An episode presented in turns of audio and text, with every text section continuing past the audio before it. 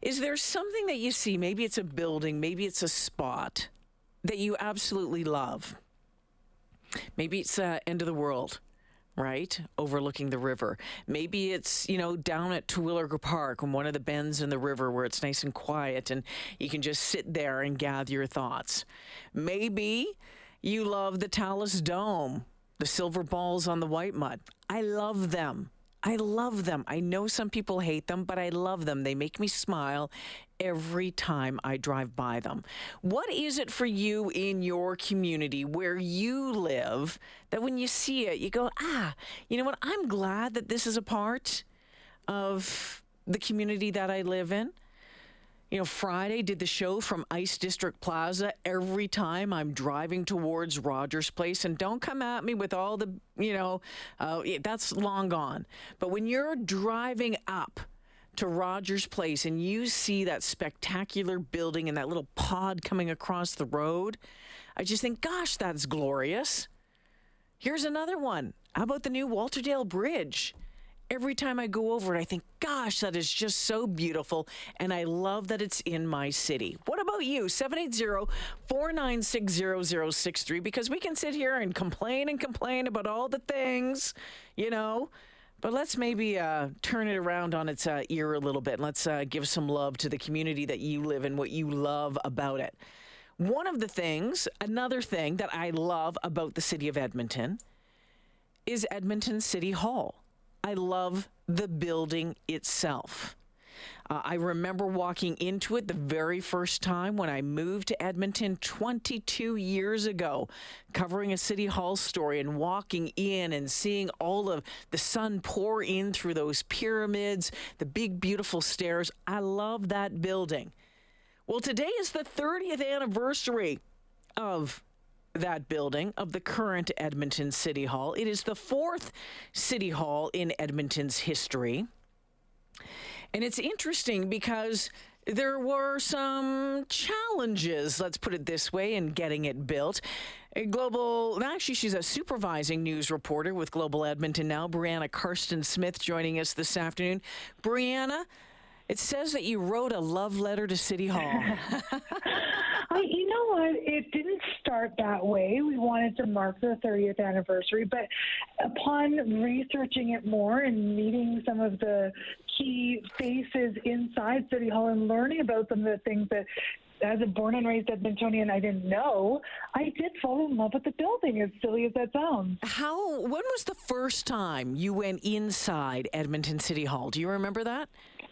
Oh my goodness, it was I mean, decades ago, yeah. I was born and raised in Edmonton. I went to City Hall School, which is, you don't know, it's the best program because the kids get to go in and spend the entire week in the building, going into council meetings, meeting councillors and the other people who make the city operate. So it's so cool. But I remember as a kid, like playing in the fountain out front. Yeah. You know, of course, going to the festivals, street performers, uh, and now I'm there almost every day.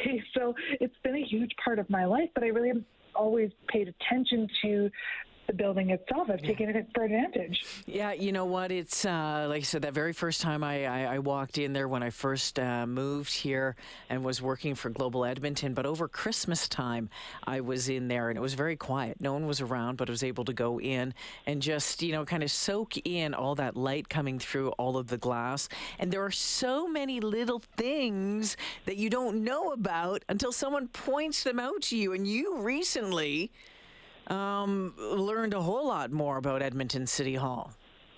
Right, because you can take a tour, which is a free program that they offer. And I got to meet a tour guide named Jackie Scott, and she is, I mean, the number one cheerleader of City Hall. She knows every inch of every piece of that building. Um, she was first hired with the city in 1952, so two city halls ago. Wow. Uh, and yeah, she started in concessions, working at Borden Park, um, and eventually she became a lifeguard. She only gave that up two years ago, so wow. you know, 70 years into her career with the city, uh, and now she does these tours. And so she took us on one, and it was so fascinating. There were things that I didn't know about. Like we're walking past, you know, the stone walls that you pass when you go in the front doors, mm-hmm. and she's pointing out fossils mm-hmm. in those stones that I've never noticed before. Um, and the stones are from Manitoba, and they have bones and fossils in them, and it's now I'll never not see them. And it was fascinating as well too because Gene Dub, and if you ever had a, you, know, you had have have had a chance to talk with Gene Dub, who is the architect of uh, City Hall, and I've talked to him over the years as well. But uh, the the City Hall that we have now is a smaller version of what was originally planned. Right, and smaller than we used to have, and smaller than other big cities typically have. If you remember, before this one opened in 1992, we did have one on the same plot of land, and it housed all of the city staff. So the city council members, the city manager, the city clerk, but wow. then all of the admin staff and everything. And it was decided that, yeah, they needed a new building, uh, but that was going to cost somewhere in the order of, I think, $130 million, which is between two and three hundred million dollars in today's dollars, mm-hmm. and um, it was going to be seven times what we currently have, and it went to a plebiscite, and Edmontonians voted it down because of the price tag. So the city said, "Okay, never mind. There's no appetite for this."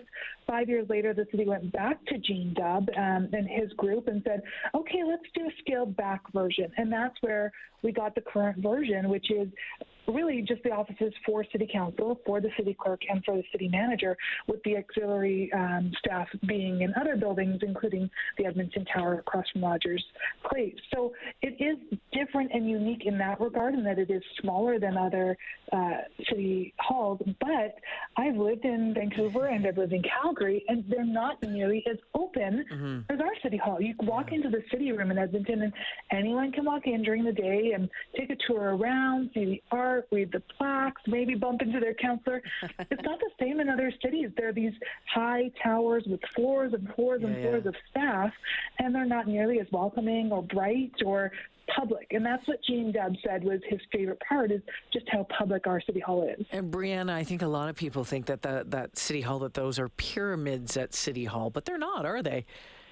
No, they well. So it's funny because Gene's original design it was meant to be uh, a series of teepees, and that got a lot of blowback in the 19 in 1990 and when the design was first released.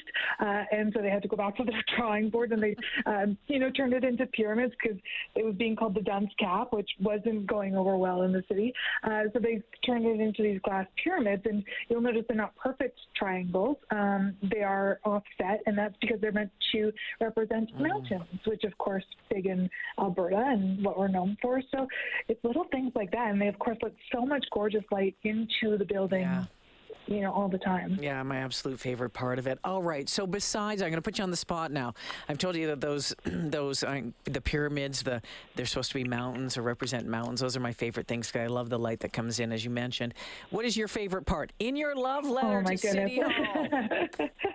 now it's hard to choose, honestly. But I will say, now that I know more about the floor, I have a new appreciation for the floor in City Hall, which sounds silly. But uh, if you've ever been in, you know that it's sort of a mismatched tile work kind of thing. And it doesn't really look like it has a lot of rhyme and reason to it. There's lighter um, pieces and there's darker pieces and there's gray pieces. And what Gene told me was that uh, it's the travertine from the old City Hall that they wanted to save. They actually reused a lot of pieces from the old City Hall uh, in this new one. And so it's the travertine that they brought, but they wow. brought it into the construction site, and half of the crates were empty. and so they were like, "Well, shoot, what are we going to do?"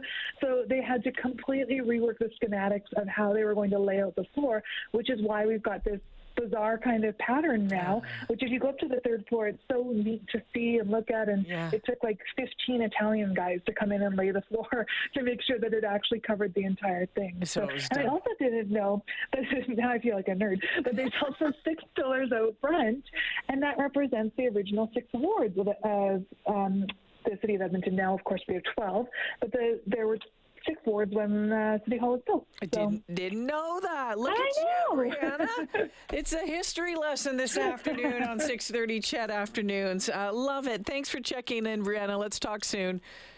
Thanks for having me. Yeah, take care. You can check out Breanna's article at uh, globalnews.ca. We'll get to some of your calls here, your texts about that thing that you love about your community. Maybe